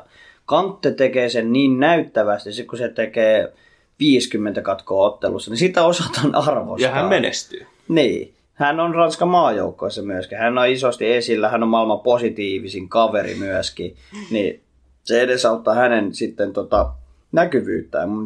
Didi todella nöyrä, tekee oman duuninsa, tekee se erittäin hyvin. Ei halua siitä edes mitään erityistä kunniaa. Hän vaan paiskii, paiskii hommia kentällä, tekee pyytteettömästi sen, mitä käsketään, ja ei ole ikinä pettänyt luottamusta jossittelu on perseestä, mutta jos Didi ei olisi loukkaantunut tuossa alkuvuodesta, niin väittäisin, että Lester pelaisi tsemppäreitä ensi kaudella. Hyvinkin todennäköistä. Hyvinkin todennäköistä. Kuka sun viimeinen pelaaja siellä on? Mä haluaisin nostaa yhden maalivahdin myöskin. Eli nyt on ollut kenttäpelaajia ja tää on vähän nyt, riippuu totta kai katsantokulmasta, että arvostetaanko tarpeeksi, on saanut mainintoja, mutta mielestäni pitäisi nostaa yhdeksi valioliikahistorian parhaimmaksi maalivahdiksi, niin Peter Tseh. Joo, joo. En taaskaan tiedä, onko aliarvostettu. Mä ehkä kaipaan taas, tää on vähän tämmönen niin ja näin, että hän ehkä ansaisi vieläkin enemmän. Miettii hän ää, avasi tai aloitti jo Chelseassa ennen Abramovicin aikoja, tai käytännössä siihen aikoihin. Hän oli yksi niistä peruspilareista, millä Chelsea tunnetaan nykyajan maailmassa. Joo. Ja kun hänelle muka tuli liikaa ikää, niin hänet myytiin sitten toiseen lontoolaisseuraan Arsenaaliin ja menestyi sielläkin vielä äärettömän hyvin, pelkästään kokemuksen varjollaan. No se on kyllä totta ja toimi sitten Lenon mentorina ja hänet mm. sitten ajettiin sitä kautta sisään, että joo, se on kyllä ihan totta ja onhan hän ei mestarien liigan voittaja. On mestareiden liiga Ja tossakin ehkä vähän toi maa, että No, tsekkiläinen. tsekeistä, niin se on vähän semmoinen ul- ulkopuolinen maa, mutta siis aivan huikea niin kuin persoona. Hän auttaa niin jalkapallomaailman ulkopuolellakin tosi paljon nimenomaan näitä poliittisia suhteita. Eli hän osaa hoitaa hommansa niin kentällä kuin sen ulkopuolellakin oikein, oikein hyvin ja hän muodostui ikoniksi käytännössä sillä varjolla, että hän käytti tätä kypärää. No joo, no joo. Et, ehkä tästä sun viimeisestä valinnasta paistaa se, että oli palleilla valittu, eli siinä vähän niin kuin munkin toi Blasykovski, mutta, mutta ei, ei tohon voi kyllä vastaan väittää, että, että, että en tiedä kuinka moni hänet niin kuin valioliikan parhaaksi, yhdeksi parhaimmaksi maalivahiksi nostaisi kautta aikaa, mutta kyllähän sinne ansaitsisi. Niin, sinne nostetaan niin helposti kaikki noin Manun maalivahdit. Heiltä mitään pois lukeun ottamatta kuitenkaan. Että kyllä se ansaitsee paikkansa siellä ihan, ihan kirkkaammassa taivaassa. Mun viimeinen kärkipelaaja, Hefe nimeltään Mario Mandzukic. No joo, mä ajattelin, että sieltä tulisi toi Mario Gomez, No, mutta hän- tulikin toinen Mario. Hän ansait, äh, Mario Gomez ansa, kyllä sai silloin kunniaa, kun pelasi, pelasi Bayernissa, mutta Mandzukic ei saanut. Silloin kun pelasi Bayernissa, niin ei häntä koskaan nostettu mihinkään parrasvaloihin, mutta hän on pelannut Wolfsburgissa ja Juventuksessa ja Bayernissa ja aina ollut käytännössä se avari hyökkääjä. Tehoja tullut ja hän on niin sellainen työmyyrä, tekee maaleja, ei kuitenkaan niin kuin, järkyttäviä määriä, tosi samanlainen kuin esim. Giroud. Mm, mutta mun mielestä kyllä. Girouta on arvostettu paljon enemmän kuin Mandzukicia. Joo, sä voit nostaa tähän taas kortin, että Giroud on Ranskan maajoukkueen mies. Mutta sitten kun mietitään, niin Kroatia, jossa, jota Mandzukic edustaa, niin hän on pelannut kahdessa tota, MM-kisoissa, tehnyt kahdeksaan peliin viisi maalia ja yhden syötön. Ja tota, sitten Euroopan mestaruuskilpailuissa niin kolmeen peliin kolme maalia. Et, tota, on hän niin kuin ollut esillä myös sitten maajoukkuepiireissä, vaikka onkin ollut kroatialainen. No joo, ja sitten tuohon Juventusuraan vielä sen verran, että hän meni sinne lähes ilmaisella siirrolla, tai oliko joku tosi pieni siirto, millä meni, ja hänellä ei käytännössä löytynyt enää pelipaikkaa kärjestä, niin hän muutti oman pelitapaansa, ja hän muovau, tai mukautti sitä niin, että hän pystyi pelaamaan myös vasemmalla laidalla hyökkääjänä. Mikä on ihan käsittämätöntä, kun Kyllä. miettii, että hän on hidas ja hän on niin kuin käytännössä puhdas ysipaikan pelaaja. Kyllä, Ja hänet kyllä. laitaan laitaan, eikä koskaan tullut valituksia siitä, että, että kuuluu lehdistöön, että hän ei pidä siitä, että joutuu pelaamaan laidalla, vaan siellä hän pelasi ja juoksi isoja määriä, vaikka onkin iso mies, ja teki muun muassa sen yhden melkein saksarimaalin finaalissa. No Ei- käytännössä Saksarimaali. Kyllä mä lasken sen Saksarimaalissa finaalissa nimenomaan Realia vastaan. Ja on, on oikeasti niin kuin näkyvillä, mutta ei, ei saa sitä arvostusta. Toi on kyllä hyvä pointti, että sieltä on nyt toinen kroati Perisic ottanut kyllä sitä tota, parasvaloa Modricin ohella, mutta siellä on niinku taustalla tämä Mandzukic, joka on pyyteettömästi tehnyt maaleja ja tulosta jo vuosien ajan. Ja kaikki Juve-fanit, kenen kanssa jutellut, niin, niin tota, nostavat sitten Mantsukicin aina arvoonsa, mutta en kyllä muiden henkilöiden ole kuullut ikinä puhuvan mitään hirveän hyvää tästä niin kuin miehestä, mutta ei toisaalta pahaakaan, mutta hän ansaitsisi maajoukkueen ja seuraurallaan niin huomattavasti enemmän arvostusta. Joo, mutta tiivistyksenä ehkä. Molemmat oltiin viisi pikkiä otettu, kaikki meni ristiin, vähän näin ehkä jopa oletettiin, koska molemmat arvostetaan ja katsotaan eri asioita futiksessa. Joo, siis mä mietin tätä ihan samaa, että mä vähän odotin, että tästä tulisi väittely, koska mä tiesin, että meillä tulee täysin erilaiset pikit olemaan, kun sä katsot vähän enemmän niin kuin, se kannatat tiettyä seuraa ja katsot ehkä vähän entisenä pelaajana ja mä oon vaan tällainen foodis-hipsteri, niin ehkä se näkyy valinnoissakin. No ehkä tietyllä tapaa, mutta tuosta nousi nyt tuommoinen top 10 listaus meille. Niitä nyt ei mihinkään rankkausjärjestykseen aiota laittaa, mutta siellä on ainakin kymmenen nyt nostoa, muutama eläköitynyt ja muutama aktiivinen pelaaja, joita me halutaan nyt nostaa enemmän esille tämän keskustelun puolesta. Jos olet samaa mieltä tai eri mieltä, jos susta tuntuu, että joku jäi mainitsematta, niin tuuppa sanomaan siitä tuolla Instagramin puolella pallopojat alaviiva podcast. Me vastataan sitten sulle, että minkä takia hän ei ole aliarvostetuin pelaaja. Ja sen verran sano, voidaan sanoa, että älkää kukaan tulko sanomaan, että Sergio Busquets olisi aliarvostettu.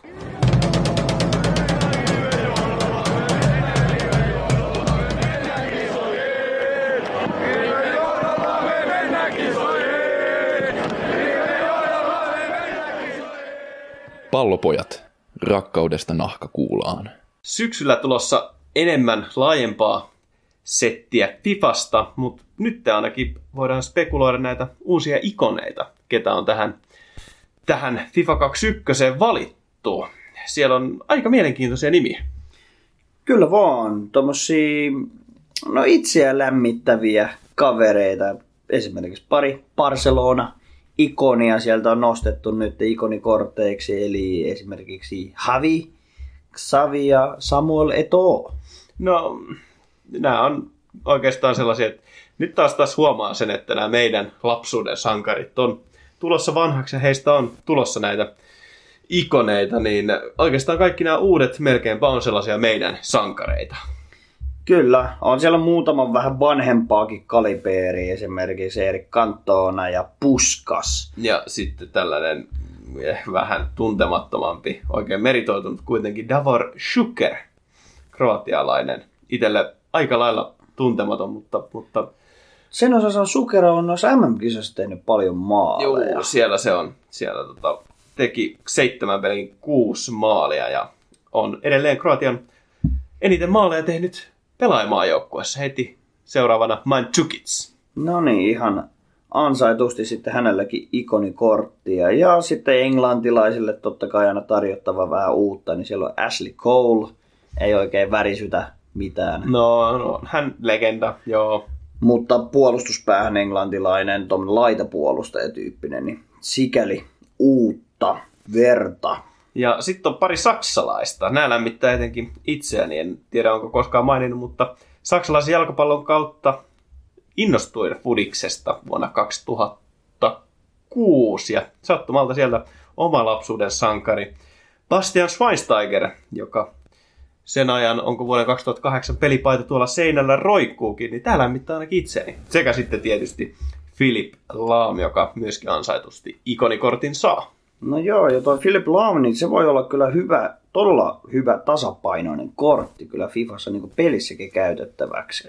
Tuskin laitapakkina, mutta ehkä cdm cdm tai sitten miksei ihan topparinakin. Schweinst, ähm, no se täytyy kyllä näistä Schweini on kyllä varmasti aika hidas, ikävä kyllä. Joo, ja samaa täytyy sanoa Xavista, että veikkaan, että Xavi ja Schweinsteiger niin tulee olemaan kalliita kortteja sen takia, koska se on, molemmat on niin meidän aikana. Isoja ikonia ja Kyllä, Espanjassa kyllä. ja Saksassa. Mutta veikkaan, että käytettävyydeltään Xavi ja Schweini tuskin on sellaisia mitään metapelaajia, mutta ei sitä tiedä. Ei tiedä. Ja yksi meidän ajan ehdottomasti ikoneita, niin Fernando Torres. Ja hän tulee olemaan todellinen meta. No. Se on aivan varmaa. Saa nähdä, että se, se tota End of an Era-kortti, mikä hänessä oli, niin balansehan siinä tuskin.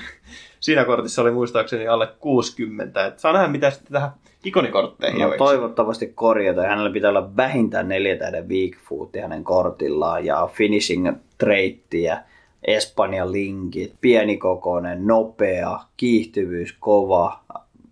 Hänestä tulee ihan hirvittävä Mutta se kortti End of an tähän Era-kortti, niin hän oli sellainen tankki. Nopea hänelle ei tehty kunniaa siinä kyllä Ei siinä tehty. kortissa. Mä muistan, se oli yksi mun lempparikorteista, koska no, pystyi tekemään sen, mikä se hurri, mikä se oli se El Tornado. Joo, Kikan tornado harhautus, kyllä. Teet laidalla ja heität roikkupallon maaliin, niin kyllä Torres aika paljon maaleja teki sillä tavalla, mutta, mutta, mutta mielenkiintoisia ikoneita, tykkään kanssa.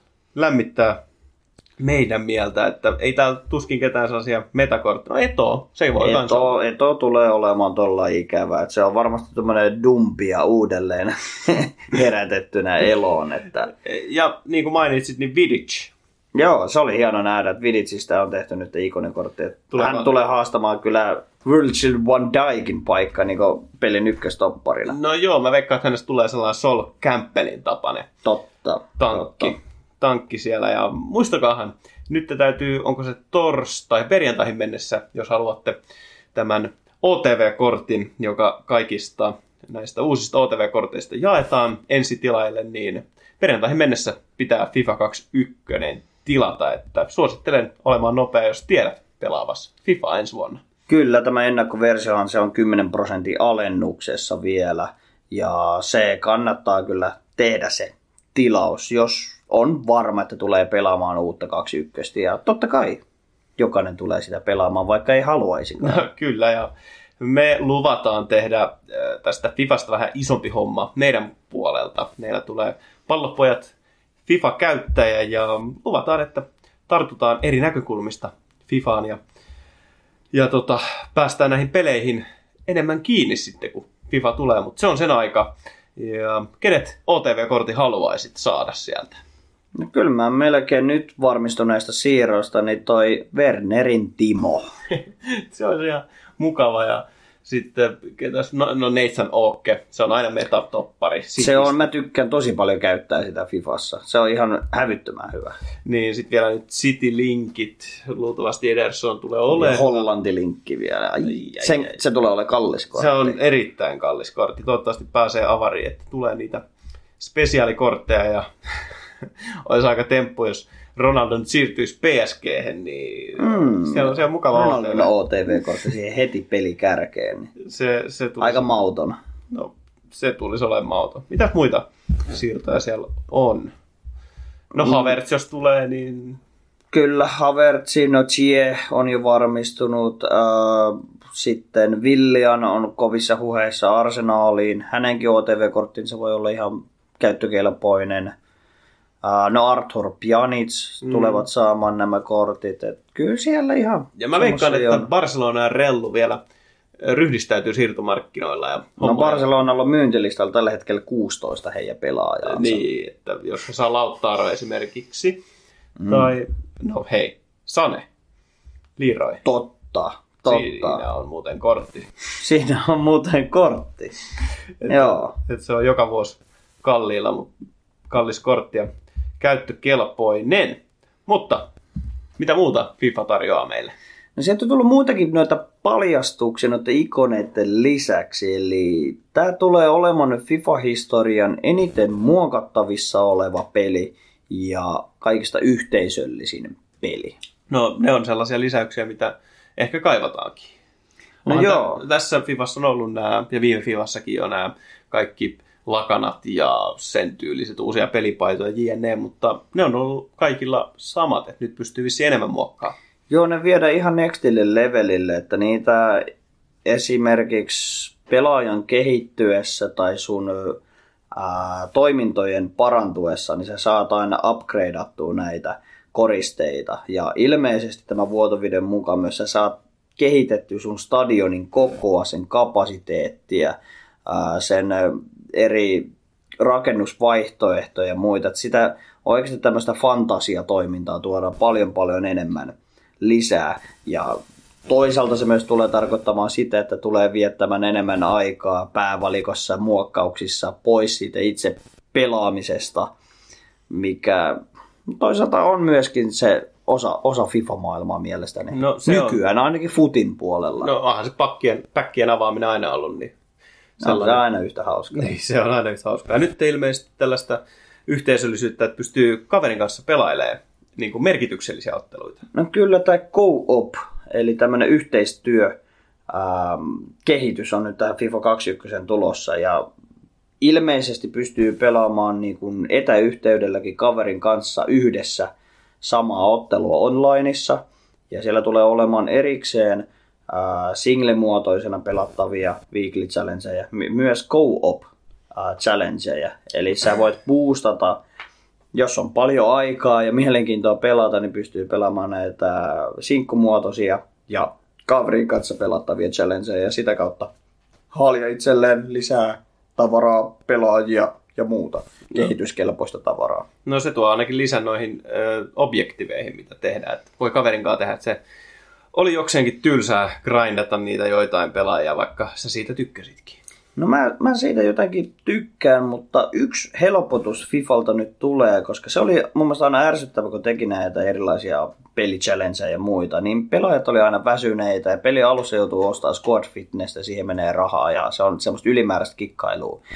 Niin tulevassa Fifassa ei ole squad fitness-korttia. Se on erinomainen boosti. Sehän yl- sillä yritettiin vaan rahastaa, mutta huomattiin, että se oli enemmän vaan päävaivaa, että kaikilla oli varaa näihin mm. squad fitneksiin, että ne oli vähän turhia. Joo, ja ilmeisesti tämmöiset, no totta kai seuraavalla pitää olla manageri, mutta tämmöiset uh, head coach-kortit, eli mikä boostaa sun uh, nopeutta ja parantumista ja sun uh, kaikkea semmoista hölynpölyä siellä taustalla, nekin on ilmeisesti poistettu. Eli No, ei halutaan... niissä Ei niissä ollut. Ne ei staff, ollut. staff members, niin, Niin, ne ei vaan, ne että jos pelaaja loukkaantui, niin sait niillä korteilla boostattua sitä, että jos Anto oli leg injury, niin sä sait leg-kortilla kolme mm. peliä anteeksi. Jos sulla oli se fyssari staff member, niin saitkin neljä peliä, mutta kun vaikka itsekään hirveästi pelannut, niin mulla olisi satoja niitä injury-kortteja. Joo, ei, se, se oli niin mitätön, mitätön juttu, että on koitettu karsia tuommoisia ylimääräisiä juttuja ja toteuttaa pelaajien toiveita. Ja mitä nyt on seurannut tota ennakkomarkkinointia ja mainontaa, niin oikeasti tätä kaksi ykköstä, niin tätä tehdään oikeasti pelaajille. Hyvä EA. No en voi sanoa vielä hyvä EA, koska EA on arvaamaton, mutta oikea suunta. Oikea suunta ja oikein, oikein hyvältä vaikuttaa. Ja peli on lisätty uusia harhautuksia ja siellä on ilmeisesti enemmän ää, muokkausmahdollisuuksia niin kuin taktisessa pelissä. Et esimerkiksi kun pelaat seinäsyöttöä toisen kaverin kanssa, sulla on mahdollisuus ohjata sitä ensimmäistä syöttöä tekevää pelaajaa tatilla haluttuun juoksusuuntaan, jolloin sä pystyt ohjaamaan sun hyökkäyksiä taktisesti enemmän, joka voi alussa olla aika vaikeeta, mutta se tuo sitten enemmän muokkausvaraa. No vähän kuin veskan liikuttaminen, niin saa nähdä, että mitä tälle käy. Onko siellä nykyfifassa vielä mitään tekemistä?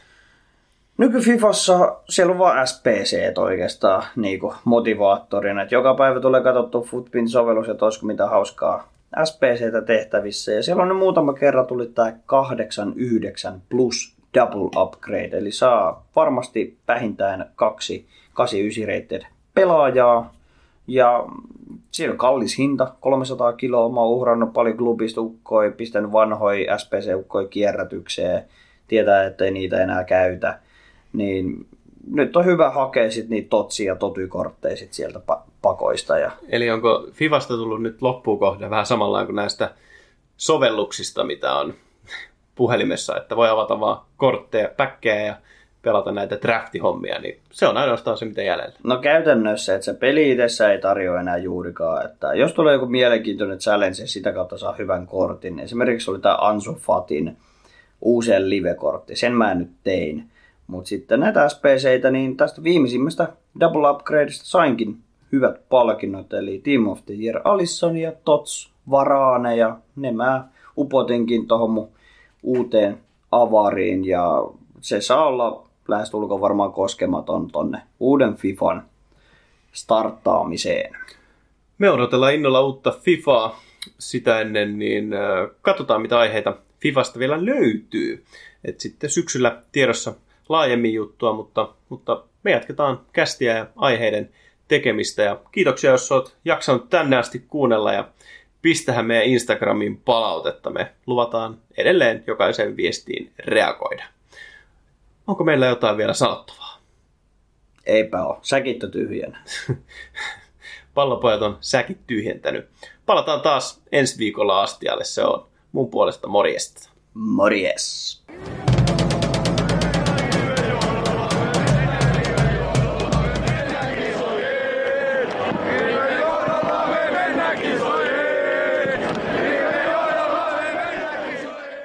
Pallopojat ovat kuin Shakirin pohkeet, näyttävät, hävyttömät ja suonikkaat.